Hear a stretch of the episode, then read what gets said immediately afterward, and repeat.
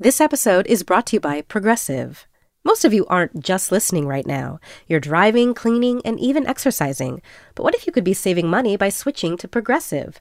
Drivers who save by switching save nearly $750 on average, and auto customers qualify for an average of seven discounts. Multitask right now. Quote today at progressive.com. Progressive Casualty Insurance Company and Affiliates. National average 12 month savings of $744 by new customers surveyed who saved with Progressive between June 2022 and May 2023. Potential savings will vary. Discounts not available in all states and situations. I'm Tanya Mosley. In 1987, my sister Anita vanished without a trace. Decades later, thanks to DNA, we found her. But that's only the beginning of the story. She Has a Name is a new audio documentary that explores the search for redemption, confronting trauma, and healing in the face of unimaginable loss. Subscribe now to Truth Be Told Presents She Has a Name, where every revelation brings us closer to the truth.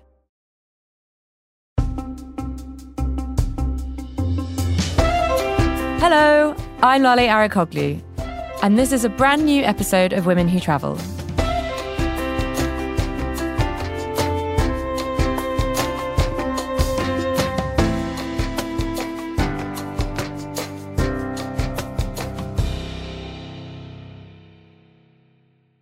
At the end of last year, Shayna Habib talked at length about avoiding obsessive adherence to bucket lists and encouraged us all to be more intentional and thoughtful with our travels. It got us thinking about a trend that we talk a lot about at Condé Nast Traveller slow travel. So, over the next few months, we'll be digging into what that term actually means and how to incorporate that mindset into the way we see and experience the world. For me, slow travel is really walking. And it's one of the ways I really love to see a country is to walk across it because I think by doing that, you, you smell it, you feel it under your feet, you have the wind or the cold or the sun on your face, and it gives you an entirely new depth to what you're experiencing. Author and BBC presenter Alice Morrison is talking to me from the high Atlas Mountains, what she dubs the Switzerland of Morocco. I really wanted to do something. I wanted to move. I wanted to cross something, you know. Were you always a big walker? All human beings, if you think about it, unless we're differently abled, are big walkers. I mean, you know, once we emerged from the primordial swamp and stood on our two legs, that's the first thing we did. We migrated. It was almost immediate. So I do think that that kind of desire to move is absolutely genetically programmed within it. Alice walked across Morocco from the Sahara to the Atlas Mountains in three parts, keeping a diary and writing notes along the way, which led to her book, Walking with Nomads. The reason I called my book Walking with Nomads was I was walking with two people who were nomads, and we met many nomads along the way.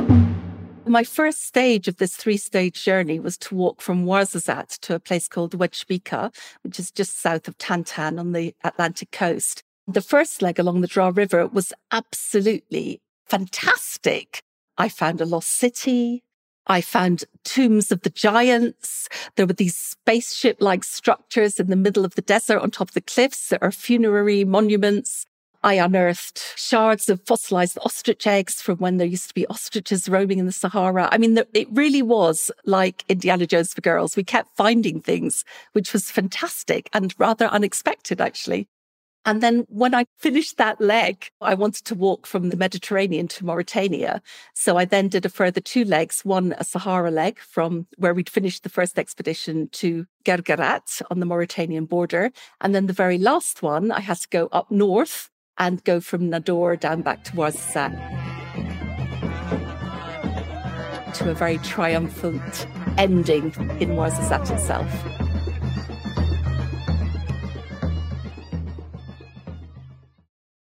Tell me a little bit more about the landscape. Um, the, this, was there a change of scenery um, as you went through each phase of this journey? There really was. I mean, the landscape was it was soul expanding. That's the only way to describe it. We'd walk for days sometimes and not see anyone. And sometimes in the Sahara, you'd walk for days and not see anything. You were walking on flat sand in the wind and you could see the curvature of the globe. You, you literally could see the way the horizon curved because all there was was gold sand and blue sky. And then in the Atlas Mountains, we're in these incredible high, jagged mountains with valleys filled with agriculture and tall poplar trees, you know, fields of crops, people bringing down um, fuel for the winter, lots and lots of goat herds. So it was extremely varied. But I think my favorite, my favorite landscape, and it's just a personal thing, is if you like the very, very wide river valleys. So you'll have a huge river valley, which might be a kilometer across, of gold, silver, and the blue, blue sky. Who were you with?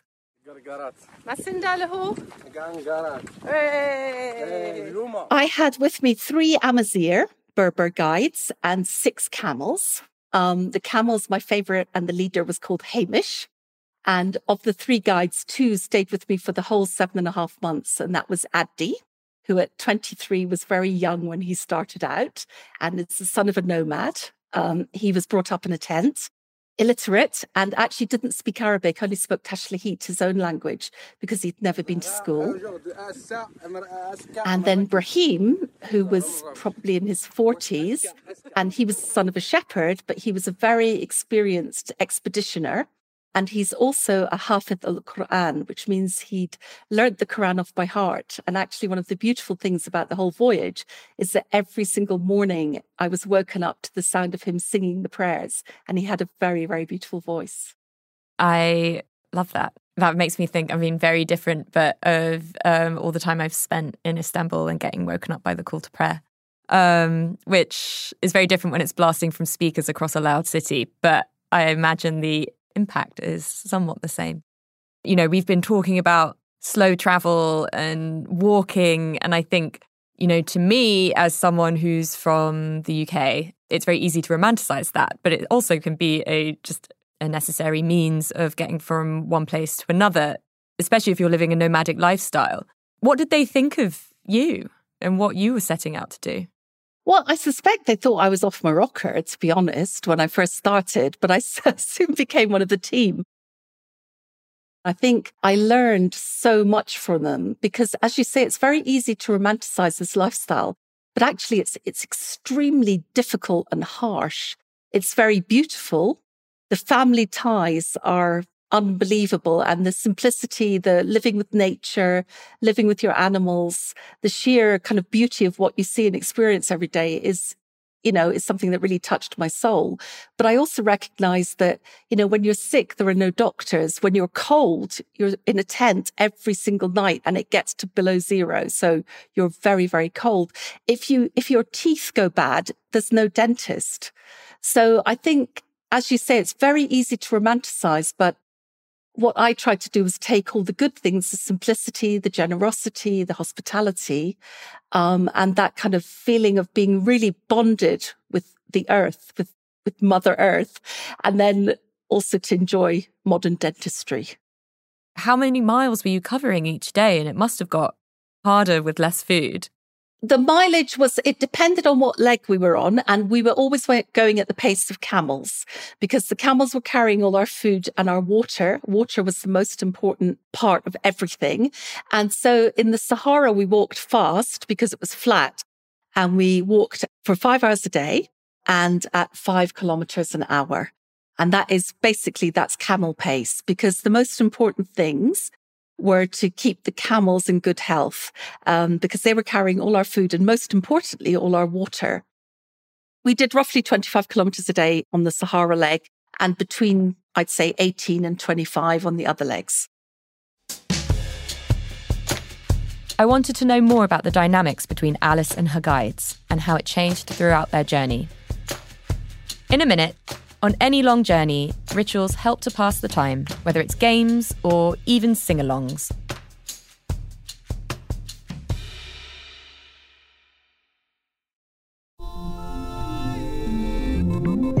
I'm David Remnick, host of the New Yorker Radio Hour. There's nothing like finding a story you can really sink into that lets you tune out the noise and focus on what matters. In print or here on the podcast, The New Yorker brings you thoughtfulness and depth and even humor that you can't find anywhere else. So please join me every week for The New Yorker Radio Hour, wherever you listen to podcasts.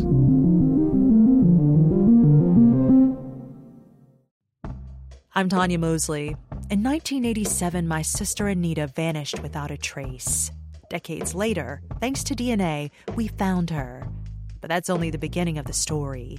She Has a Name is a new audio documentary that explores the search for redemption, confronting trauma, and healing in the face of unimaginable loss.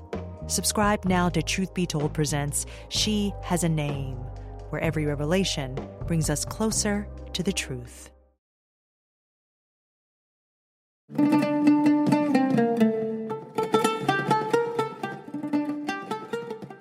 Tell me a little bit about, I guess, like the daily routine. You know, everyone has to kind of like pull their weight, right? So I'm sure there were chores that you had to do. Someone was taking care of the camels.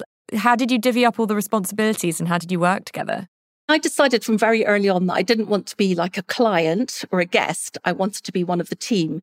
So from the very first day, I helped unload the camels, put the tents up, do all those kind of, you know, chores that we all needed to do, but we did have separate responsibilities. So one of the Brahims was a cook. Um, Addi's job was to help the camels and to make the bread. And Brahim's job was to oversee the camels and to set our directions of travel. And my job was to help with everything. And also I demanded that I'd be allowed to do the dishes. Now, this sounds like a strange thing, but it was a job that I could do. And nobody in any culture in the whole universe likes doing the dishes. so the men were actually really grateful because it meant that after every single meal, I was there scrubbing away at the pots and pans. And bear in mind that especially on the Sahara leg, we only had perhaps the equivalent of a mug of water to wash dishes for soup, a casserole for four people. So it, it was a, a really mucky, horrible job. So tell me a little bit more about the camels and their personalities. I'm going to tell you about Hamish first because he was my favourite. He used to ah. come and sit by my tent. And it was quite nice, actually. Sometimes when you're feeling a bit down, it's very nice to have a big hairy camel mm. kind of slobbering all over you. I would recommend it. So Hamish was, ah. they were all male camels. And one of the things you need to know about them is they were all on heat for mm. two of the legs of the journeys. Um, and when male camels are on heat, they do lots of things. If they smell a female camel and they can smell a female camel from a kilometer away. They spread their legs, pee, and whip the pee up onto their backs with their tails acting like helicopters. Oh I mean, like, honestly, I think I've seen that in like central London before, but you know. Very similar. And then the other thing they do is they, they blow this, they've got a big pink flap of skin inside their mouths that looks that they blow out of their mouths and fill it with um, saliva. And it's like a big, huge bubblegum ball the size of a football. Um, the problem with that is all the saliva falls on you when you're at their front leading them.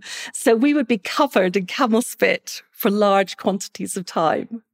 But um, Hamish was a bit of a card. He he would um always be on the lookout for the ladies.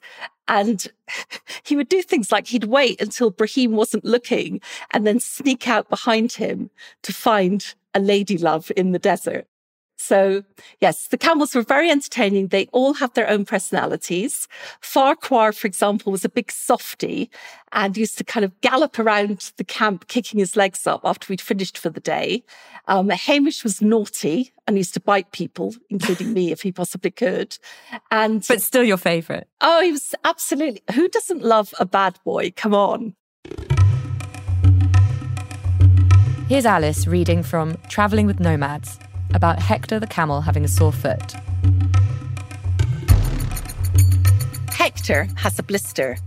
He's limping and keeps falling behind. We tried to limit his pain by unloading some of the heavy stuff and redistributing it, and also by choosing to walk where there are as few stones as possible. This means our route is even more meandering than usual.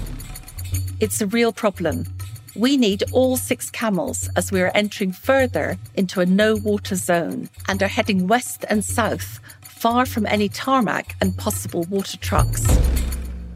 The men confer after lunch and decide to operate. Brahim goes and brings Hector in from his grazing and couches him. Ishu ties a rope around his left foreleg, where the sore is, over his thigh and shin to keep the leg bent. He then passes the rope over Hector's back. Now, both legs are immobilized with his sore pad exposed. By this time, Hector knows something bad is up and starts booming quietly and looking at us with questioning eyes. Brahim is squatting directly in front of him at his head, with his hand holding firmly onto the halter close to his mouth, bringing his head low to the sand. Ishu and Addi are busy at the fire. They're heating up the hoe head and two iron tent pegs until they are as red hot as the embers.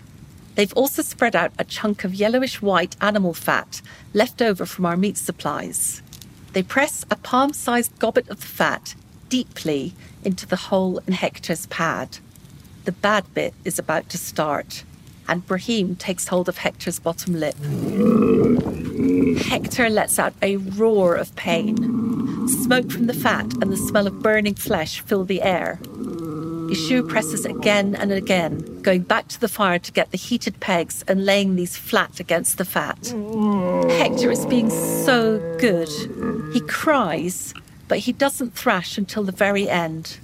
Suddenly, he obviously can't take anymore and lashes out violently with his back legs. Ishu and Addi jump out of the way. A kick would snap their bones like a twig. The aim has been to use the fat and the heat to cauterize and seal the wound. By pressing deep into the flesh, it will burn away the damaged tissue and harden it so that the wound doesn't continue to deepen and split Hector's pad. Ishu unties him and Brahim lets go of his bottom lip and takes off his halter. Meanwhile, Addi has laid out a feast of oats on a tarpaulin under a tree for shade. Hector surges to his feet and Addi guides him over to the treat.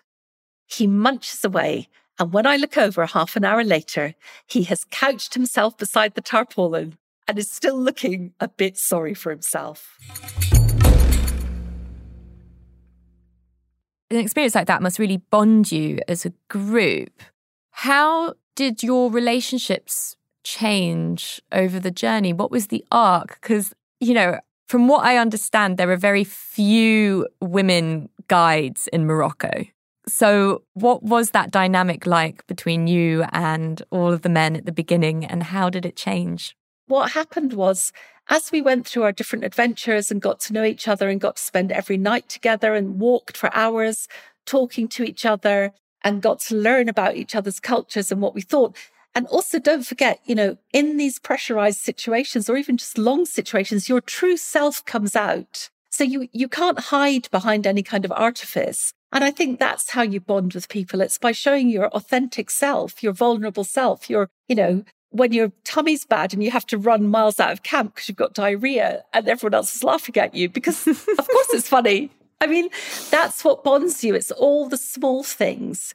Um, and knowing, I think when you start from a base of affection and respect, and I felt immense respect for these men from the very beginning for their talents and for the way they guided me safely and all of us, you know, safely through this insane journey, seven and a half months on foot through some of the most hostile environments in the world, including 10 days through landmines.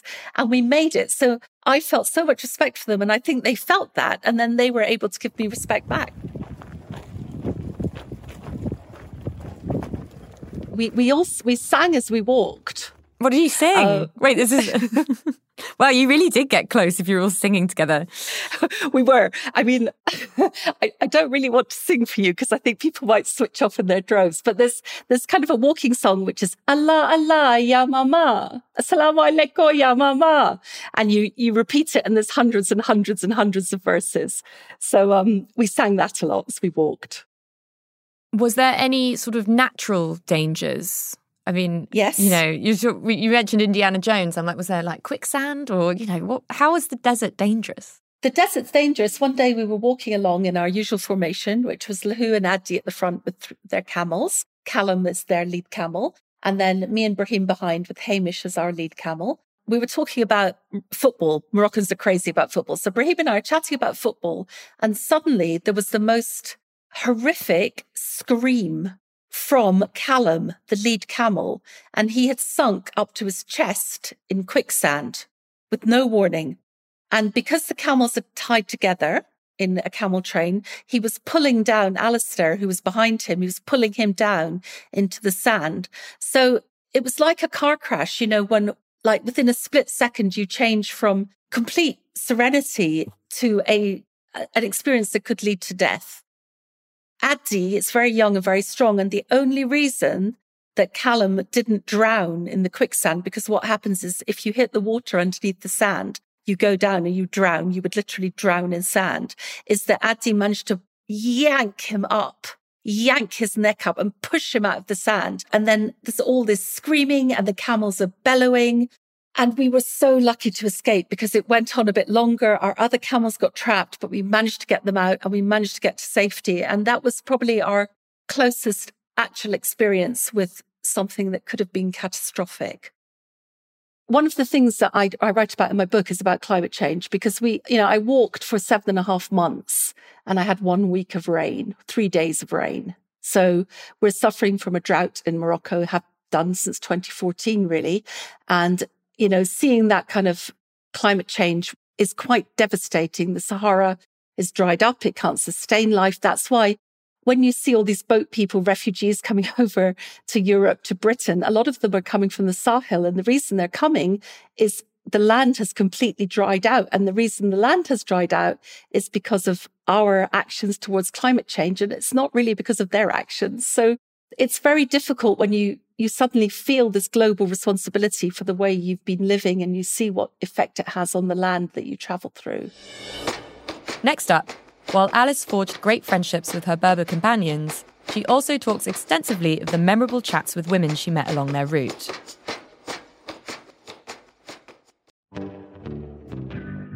Hi, I'm Deborah Treisman, fiction editor of The New Yorker and host of the New Yorker Fiction Podcast.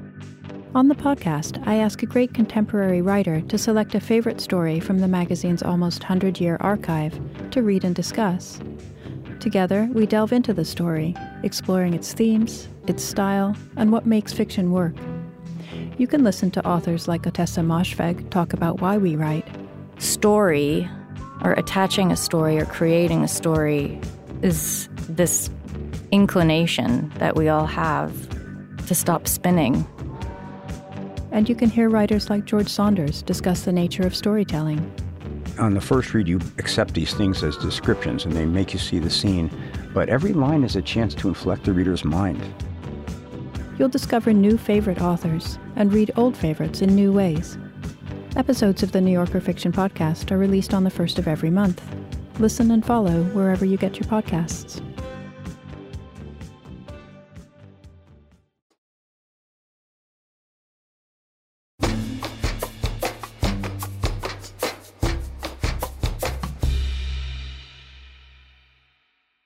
One of the wonderful things about these travels was, you know, I was going across very, very remote territory, very underpopulated territories. So the people we met were absolutely very rural people. Um, they were either subsistence farmers or they were goat herders or in the Sahara, they were camel herders. And to a man and woman, they were the most hospitable people I have ever encountered even when they were very poor and you could tell that they didn't have much for themselves, they would bring out their very best for us.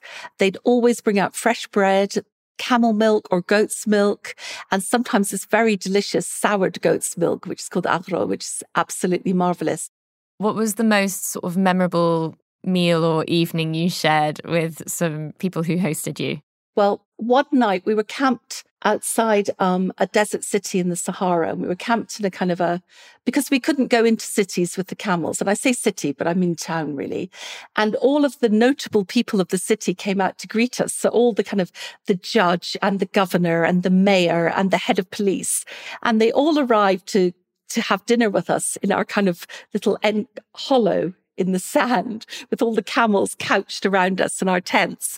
And they brought with them a feast. And in the Sahara, they eat rice. That's their main dish. So it was rice with camel meat. And they brought everything with them. They brought tea and dates and fruit and Fanta. And then we sat around talking about politics and poetry. تمر ديني. ديني ديني. ديني تيني تحمد تيني تحمود soft squished um, dates الخبز خبز أغروم أغرم تدون أغروم تدنت which is beautiful fresh baked bread with um, fat sounds doesn't sound nice but fat from goat inside it with spices and this is our host Ahmed أهلا يا أحمد مرحبا شكرا كل شيء It seems like you had a lot of encounters with the men who lived there, but um, were you crossing paths with the women much too? Well, this is the wonderful thing that um, this is my superpower actually, because I'm I'm exploring and adventuring in the Middle East and Africa, uh, usually in very traditional communities. And as a woman, I get to meet the other women, and it's really something that men cannot do because in these communities. A man cannot mingle with women who are not from his family at all. So when we would approach a nomad's tent, for example, in the Sahara, Lahu would say to me, Zahra, they call me Zahra, Zahra, Zahra, get to the front. You're the key. Because I, I had to approach the tents because the women would be in the tents, the men would be out with the camels. And women would be very frightened if men arrived at their tent, you know, alone. And also, I mean, one time I was actually sitting in the tent having a very nice cup, a glass of tea with these Sahrawi women. Um, and the men were outside also having tea, but outside. And a, a husband arrived running with a huge stick ready to beat the guys because he thought that they had, you know, come into his, his women's tent. So I did meet all the women. And I think that was one of the great privileges that I had was to be able to speak to them about their lives. And these are not voices that you hear very often. And then I remember another encounter, and this was, if you like, completely the opposite. And it was with, we were walking again in the middle of Sahara. So we're walking through sand. And suddenly, you know, out of nowhere, a beautiful, gorgeous young woman appears in her, her bright colored melhfa. And that's the robe that Saharan women wear, which is usually brightly colored tie dye. And it's a bit like a sari, except it covers all of you and it also goes over your head. So this woman kind of fluttered out of the sands and invited us for tea. And she told me that she was actually, she spoke English, Arabic, Hassaniya, and Italian. She had studied in the nearby city of Laayoune and she was just back in the desert with her grandfather. She said, Oh, you know, my granddad, he likes to keep the traditional life. He's got, he's really old, but he's got some goats and some camels. so we come out at the weekend to keep him company. She said, but it's so boring for us. She said, there's no internet. You know, none of my friends are here. I can't go for coffee anywhere. And I just thought how funny that this is the person that I meet in this, in the middle of this wilderness you know, we're talking about the relationship with, you know, your fellow travelers. How did your relationship with yourself change? You must have, you know, when I've done long hiking trips over, I mean, nothing compared to this, the course of a few days, you have a lot of time just in your own thoughts. Um, how did the relationship with yourself evolve? I think I like myself more when I'm doing something like that than I do when I'm sitting at home on the couch with the cats watching Netflix. So I think when you're in the midst of an endeavor and you have a very clear set of goals, uh, I think you're allowed to like yourself more and to enjoy your life more. At least that's what I find. So I liked myself better. I feel like I, even when I'm sort of really, when it's sort of a low point of a journey, whether it is having a horrible stomach upset and trying to run and find a toilet, or I'm tired or I'm hungry and I'm cranky, somehow I always feel like I'm the best version of myself when I'm traveling. And I, I don't know if that is actually says something.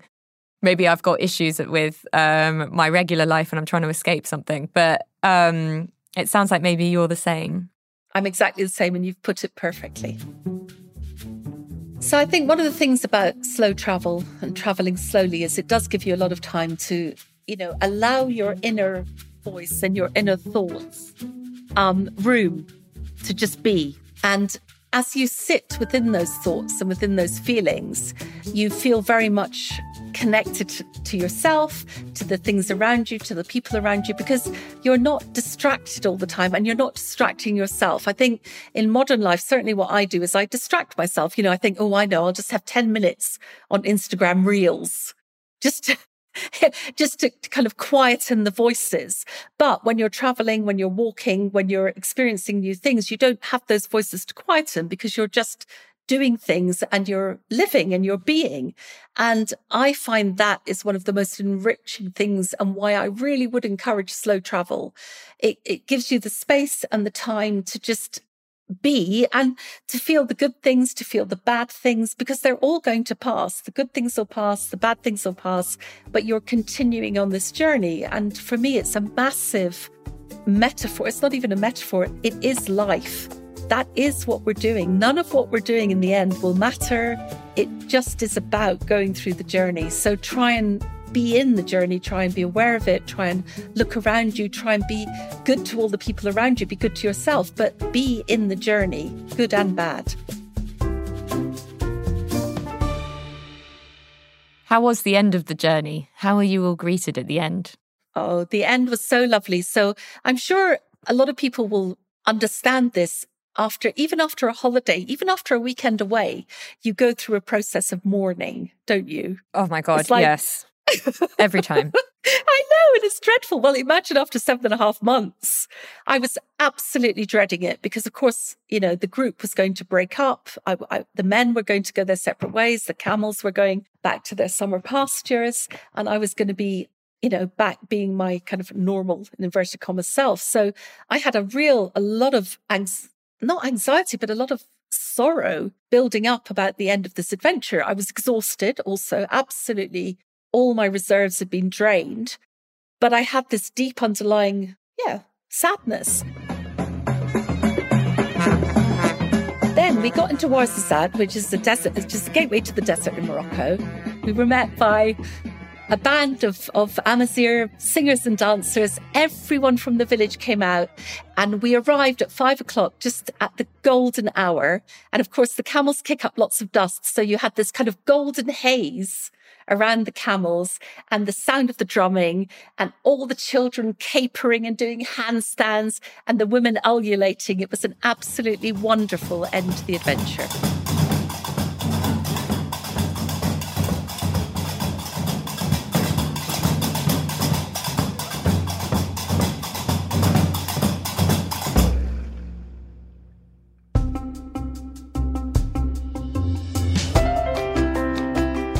Next week, Guatemalan American food historian Sandra Gutierrez on shopping in markets all over Latin America and how the cuisines of 21 countries influence the world.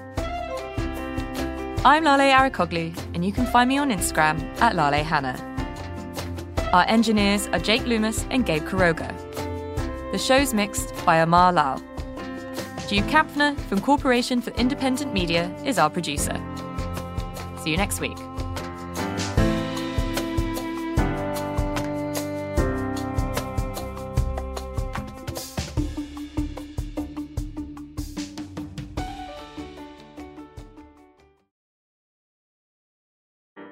We've all been there before.